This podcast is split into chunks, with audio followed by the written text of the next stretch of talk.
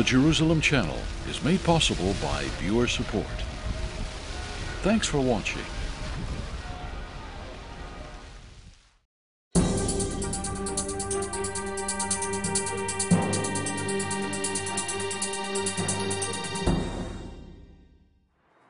This week, we've been visiting Egypt to build in prayer what the Bible describes as the highway of peace and holiness. This is mentioned in the prophecies of Isaiah. Behind me is the Nile River, where the baby Moses was hidden in a tiny ark basket. Egypt is a land of biblical signs and wonders, and we're looking by faith to the coming revival that will be inaugurated by the return of King Messiah a revival prophesied in Isaiah chapter 19. This amazing chapter of the Bible says that the Lord will make himself known to Egypt, and Egypt will acknowledge the Lord. And in that day, a highway will extend from Egypt through Israel up to the ancient region of Assyria. And those three nations, Egypt, Assyria, and Israel, will be joined in a messianic alliance and will be a blessing in the earth. Isaiah 19 says, The Lord of hosts will bless these three nations, saying, Blessed be Egypt, my people, Assyria, the work of my hands, and Israel, my inheritance. You and I have our parts to play as intercessors.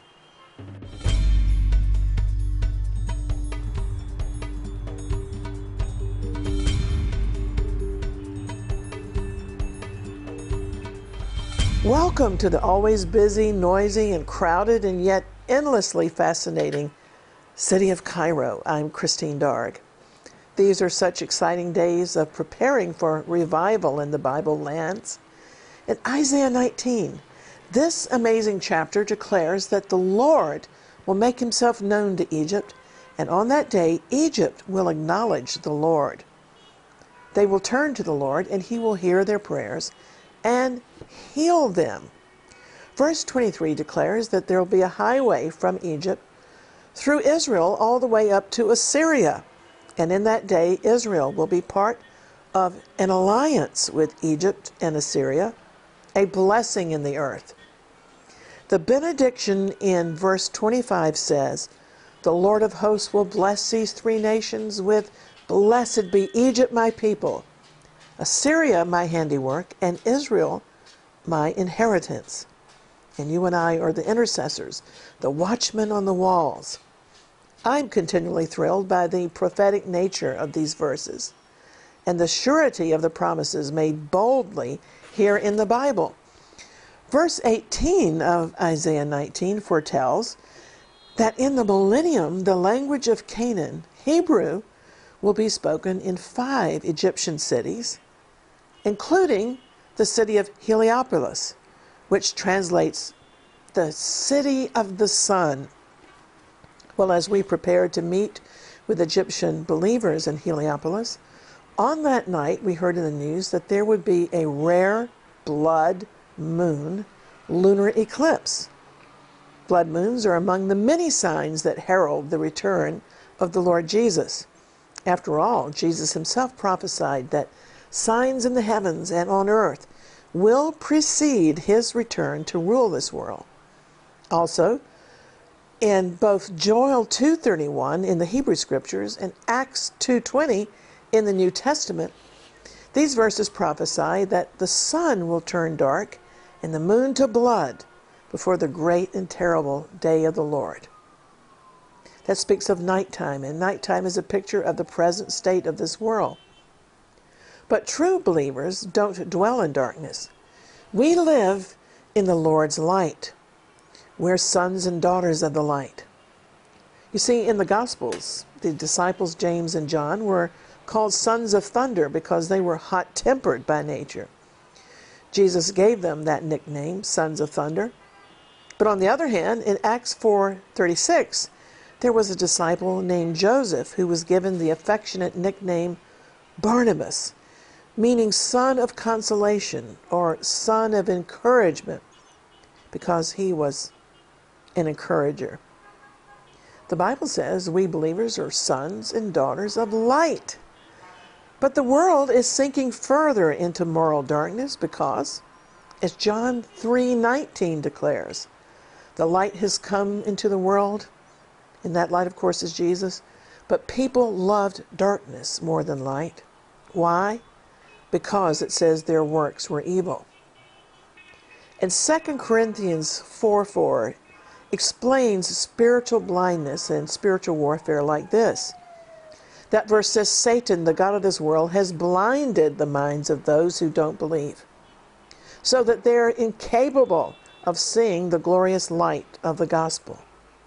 Yet Jesus declared in John 8 12, I am the light of the world, and whoever follows me, Jesus said, will never walk in darkness, but will have the light of life. What a wonderful promise for the Egyptian believers. When we belong to the Lord, we're promised daily light and guidance. We won't be stumbling around in the dark. And so I reminded the Egyptian church, and I want to strengthen all persecuted believers everywhere, that Romans 13:12 declares the night is nearly over. It says the day is almost here, the day of the Lord. So let's cast off the works of darkness and put on the armor of light of Jesus the Messiah. He's coming soon and very soon. Well, in the city of the sun, Heliopolis, it was my privilege and honor to proclaim a verse that seems so appropriate to the location and occasion. Malachi 4 2. But for you who fear my name, God says, the Sun of Righteousness will arise with healing in his wings. Some translations render the verse, the Sun of Righteousness will arise with healing in his rays. The rays of power that radiate from the risen Lord are powerful to heal and strengthen us. And the word wings in this verse is from the Hebrew word kanaf, meaning an edge or extremity such as the wing of a bird or the edge of a garment. The idea is overspreading, covering. Just as Boaz in the book of Ruth spread his cloak over Ruth and covered her. So it could be said that the Sun of Righteousness will arise with healing in his rays or in his covering. My husband and I prayed for a widow and her three children in Heliopolis to be covered by the protection of the Lord. Truly, the power of God arises with healing over those who fear, who have a holy reverential fear of His name. We saw the healing power of the Lord radiating into the Egyptians for whom we prayed. And the contemporary English version of the Bible renders Malachi 4 2. But for you that honor my name, victory will shine like the sun with healing in its rays. Well, the early church fathers considered Jesus to be the Sun of Righteousness. And in the city of the sun, Heliopolis, we saw the Sun of Righteousness arising with healing and renewal. Well, in Isaiah 19, God promises to heal Egypt, and just as sunlight brings health and vitamin D to a diseased and dying world, so Messiah brings health to our diseased, dying souls and bodies. His coming his rising is our blessed hope. Titus 2:13 promises that we wait for the glorious appearing of our great God and Savior, Jesus the Messiah. So now, Isaiah 19 opens very boldly with this prophecy the burden concerning Egypt. Behold, the Lord rides upon a swift cloud and shall come into Egypt, and the idols of Egypt shall be moved at his presence and the heart of Egypt shall melt in the midst of it. First of all, I want to comment here that glory clouds are rare in Egypt because it's a land that doesn't receive a lot of rain. But this image of the Lord riding on a swift cloud certainly brings to my mind also Revelation 1 7, which declares, Behold, he's coming with the clouds, and every eye will see him, even those who pierced him and all peoples on earth will mourn because of him. Isaiah 19 begins by proclaiming the burden of the Lord concerning Egypt. And so we first of all have to ask, what is burden? Some Bibles translate burden as an oracle or an utterance of God concerning Egypt. But I believe the King James rendering with burden is the best translation of the Hebrew intent. The word burden implies something very heavy, and the Lord's burden for Egypt is heavy. Intercessory prayer is all about burden. It's all about carrying the burden of the Lord in prayer, sometimes in groanings and even in travail from time to time. You see, intercession is different from regular petitioning prayer. Intercession never stops until the matter is finished and fulfilled. And the Lord has a burden for Egypt to return to Him. This chapter begins with a bold introduction. The God of Israel is seen advancing into Egypt. And the word for Egypt here in the Hebrew is a plural word, Mitzrayim, encompassing all the territory, Upper and Lower Egypt, implying a rapid divine visitation over the entire land. The chapter contains many judgmental threats from the Lord, but it also contains glorious promises of healing and redemption. Why? Because the nation of Egypt is interwoven with the history of redemption. It was here that the great truths of the Passover were revealed. That redemption was accomplished by the blood of the Passover lamb, a type of the Messiah, the Lamb of God. Because the blood of a lamb was brushed with hyssop on the top and the two side posts of the doors of the Israelite houses in Egypt, which was a picture of the cross. And God said in Exodus 12:13, "When I see the blood, I will pass over you. No plague will fall on you to destroy you when I strike the land of Egypt. Everybody inside the houses were saved. It was a lamb for a house, a picture of household salvation. And in Acts 16 in the New Testament, the Apostle Paul was asked by the Philippian jailer, What must I do to be saved? And Paul answered, Believe in the Lord Jesus, and you will be saved, you and everybody in your household. Did you realize that along with prayers for healing, the number one prayer request that we receive is to pray for the salvation of family members? And I want you to know that when you're saved by the blood of God's sacrificial lamb, Jesus, your faith sanctifies all of your family until they receive revelation to call upon the name of the Lord.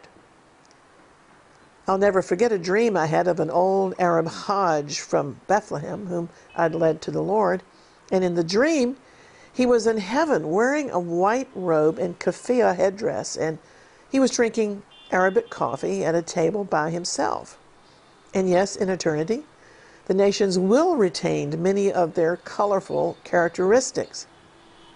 I love the nations, and God loves the nations, and thank God we're not all going to be the same even in eternity. In fact, Revelation 21 26, one of my favorite verses, says that all the nations will bring their glory and honor into the New Jerusalem, the Jerusalem that's above. By the way, just as Egypt, Mitzrayim, is a plural word in the Hebrew Bible, Jerusalem in Hebrew is also a plural word, Yerushalayim, because there's the Jerusalem that's below and the Jerusalem that's above, the New Jerusalem. But getting back to my dream, the old sheikh said to me in heaven, because he'd gone on to be with the Lord, Christine, go and get more of my people so that they can join me here. He was happy to be in heaven, but he wanted more of his people there. You see, sometimes a faithful person does go alone from his family to heaven through the merits of the Savior. God chooses one from a family, one from a village, and so on. God's election separates believers from ungodly families. We must all stand alone as individuals before God because salvation is individual and non transferable. It's by grace that we've been saved through faith in the Messiah. But more often than not, hallelujah, a person who's saved does lead his or his family to the Lord.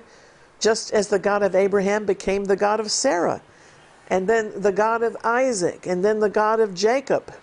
And by the testimony and faithfulness of one believer in a household, the rest of the family is drawn to the Lord. Now, God says in Isaiah 19, He's coming on a divine visitation into Egypt, both to judge but also to save and to heal Egypt. The imagery is used of God in Psalm 104, verse 3, where it says, He makes the clouds His chariots and rides upon the wings of the wind. All of this imagery is mysterious, so we have to keep our eyes on the horizon and upon the heights of heaven looking and watching not only for the coming of the Lord, but also for the promised revival in this region. Blessed is the one who watches and waits to receive the Lord and who prepares for his coming. I'm also fascinated by this phrase of Isaiah 19, verse 1, that says the heart of Egypt will melt with a holy reverential fear of the Lord. They're going to melt like wax before fire. It's going to be a supernatural revival. It's going to be the Lord's doing.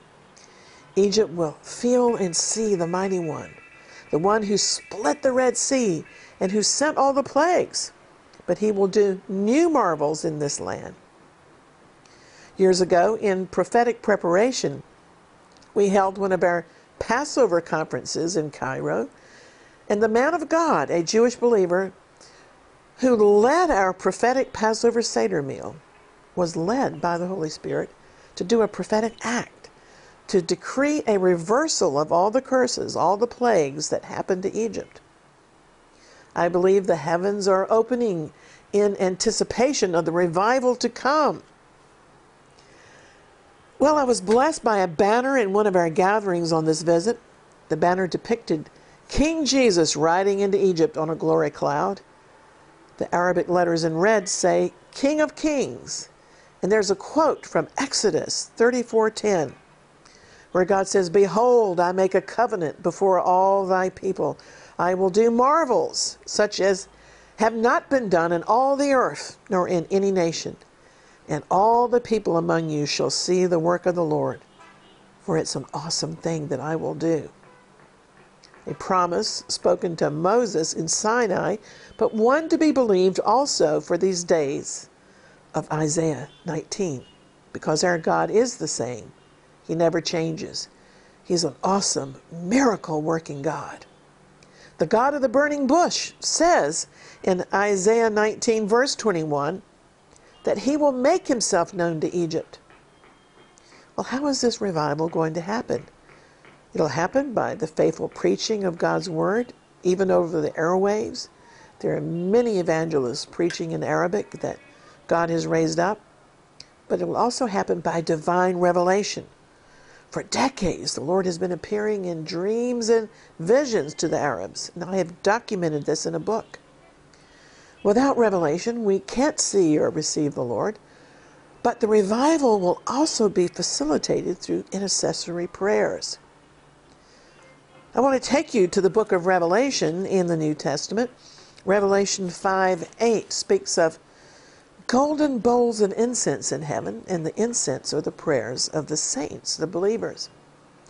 And Revelation 8 3 speaks of a golden censer filled with our prayers on the golden altar in front of God's throne. Then in verse 5 of Revelation 8, an angel takes the censer filled with our prayers and adds fire from the altar and then casts the prayers to earth. And there were voices, thunders, lightnings, and an earthquake. The voices speak of the spirit of revelation, and the thunders, lightnings, and earthquake represent earth shaking events that the Lord will bring upon this nation and all the nations as he shakes his hand over Egypt and revives this ancient land. That's why I ask you never to consider a prayer meeting as something insignificant or optional. When you study these verses that I've just mentioned, you can begin to appreciate the power of prayer, both individual prayers and corporate prayers. During this week, my husband and I were so privileged to proclaim Psalm 24. It was one of our readings while visiting Egypt. And now I want to proclaim it again prophetically so that you can join with me. We prophesy to Egypt, this ancient land. Lift up your heads, O you gates. Be lifted up, O ancient doors of Egypt, that the King of glory may enter. And the psalm asks, Who is this King of glory? the Lord strong and mighty, the Lord mighty in battle. Again, the psalm says, Lift up your heads, O gates, and be lifted up, O ancient doors, that the King of glory may enter. Who is he, this King of glory? The Lord of hosts. He is the King of glory, even King Messiah. Amen. The Lord is moving mightily in this land in various ways. I enjoyed so much a fellowship meal in Cairo where we met an Egyptian brother named John who happened on that evening to be spending his 40th day of freedom and deliverance from a Chinese prison.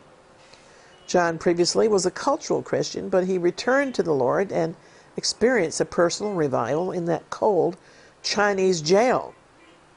God loved him and rescued him from darkness while others were dying all around him. John had chased after wealth. He traveled from Egypt to China for eight years and made big business contracts there. But even though he had wealth and health, he said he always felt empty. But one day in 2015, he cried to the Lord to help him, and when he traveled to China, police officers arrested him in Beijing airport. They accused him of harming the Chinese economy and a court sentenced him to three years and six months imprisonment, and the government confiscated all of his wealth. He said he lost millions of dollars, but gained the riches of Messiah while in prison. He came home to Egypt with the Lord himself, and God performed many miracles for John inside that prison. He became fluent in Chinese and brought many Chinese prisoners to the Lord and baptized them. He shared with us how God did supernatural things with him in the midst of horrible circumstances and very hard situations in a country that denies human rights. Jesus changed his heart and gave him a childlike heart full of God's love. But of all the testimonies that John shared with me, I was most touched with his experience reading the Bible in prison by the spirit of revelation, he entered into the narratives by vision from Genesis to Revelation as he read through the Bible. For example, when he reached the portion concerning the building of the tabernacle of Moses, John said that he resided in the tabernacle by vision for several months, even though physically he was incarcerated in China. But that is the supernatural life of the believer. And while he was shivering with cold and no blanket, the Sun of Righteousness enveloped him. I believe every Western believer would benefit from knowing the history of the Egyptian Coptic Church. Coptic means Egyptian. The Copts are native Egyptians who claim descent from the ancient Egyptians. Mark the evangelist brought the gospel to Egypt, and desert monasticism became a characteristic of Egyptian devotion amidst much persecution. The devotion of the Egyptian believers is a testimony that's become better known in recent years because of the persecutions, beheadings, and bombing of churches widely reported in the news. Many of the Christian monasteries and communities are oases of light in the Middle East. We enjoyed visiting some monasteries outside of Cairo, one named after the Egyptian Saint Bishoy. Saint Bishoy ministered hospitality to a stranger, washing his dusty feet, but he noticed wounds in the stranger's feet. He realized that he was privileged to receive an open vision of the Lord. St. Bishoy is the only man believed to have washed the feet of Jesus, of course, in a post resurrection vision in the third century. But the gospel records that Mary of Bethany washed the Lord's feet with her tears. Well, the body of Saint Bishoy is sincerely believed by Coptic Christians to be incorrupt, a supernatural miracle of preservation. The Coptic believers say the incorrupt body of a saint is a sign and a wonder to the faithful. To them, it's a sign that God will preserve his people. One of the desert monks at the monastery explained to us the history of the Egyptian desert fathers, going all the way back to the beginnings of Christianity, brought to Egypt by St. Mark the Evangelist. Orthodox Christianity has retained a lot of elements of Jewish temple worship. For example, these ancient doors were modeled or inspired by the Holy of Holies separation in Jewish temple worship and carried over into Orthodox Christianity. Like the Jewish people in the days of temple worship, the Coptic Church uses holy anointing oil. Chrism, meaning anointment, is consecrated oil administered at baptism and the anointing of the sick, as well as other rites of the Orthodox Church, such as consecration of churches. Chrism is sometimes referred to as myrrh, holy oil, or consecrated oil. The use of oil in Christian ceremonies is mentioned in many early Christian documents, including writings by North African saints such as Tertullian. Cyril of Jerusalem detailed the practices of using oil or ointment symbolically applied to the forehead as a sign of a Christian, because the word Christian derives from Christ, and of course from the Hebrew Mashiach, meaning anointed one. Chrism oil is prepared as a mixture of olive oil and aromatic essences, following the pattern of the preparation of anointing oil that's described in Exodus chapter 30. After its preparation, the oil is distributed to bishops, who in turn pass it on to the parishes. Anointing people with oil was one of the practices of the Lord's disciples, and it's still a point of contact today when we administer healing. Well, in closing today, I want to reiterate my message given in Heliopolis, the city of the sun. We believers are children of the daylight. We're not walking in darkness, but we walk in the light of the risen Lord. May the Sun of Righteousness arise upon you with healing in his wings, healing in his rays. Amen. I'd like to invite you to stay in contact on the social media or at our website at exploits.tv, where you can sign up to receive our free color magazine, Exploits. A reminder also that our Jerusalem Channel app is available free to download from your App Store. And so until next time, seriously contending for the faith and praying earnestly for the peace of Jerusalem and the fulfillment of the Isaiah 19 highway. I am Christine Darg. Maranatha and Shalom. Thanks for being part of the Jerusalem Channel. We want to be a link and lifeline between you and the land of Israel, focusing on prophetic and biblical insights of what's happening today. It's through the support of our viewers that we can continue to bless Israel through our media programs please consider making a monthly or one time donation to keep Jerusalem Channel a voice of truth in the web wilderness. You can make a debit or a credit card gift through our website, the Jerusalem Channel app, or by mail. In the U.S., we're a tax deductible ministry, and in the U.K., we are a registered charity. Help us to be a voice for Israel to a global audience.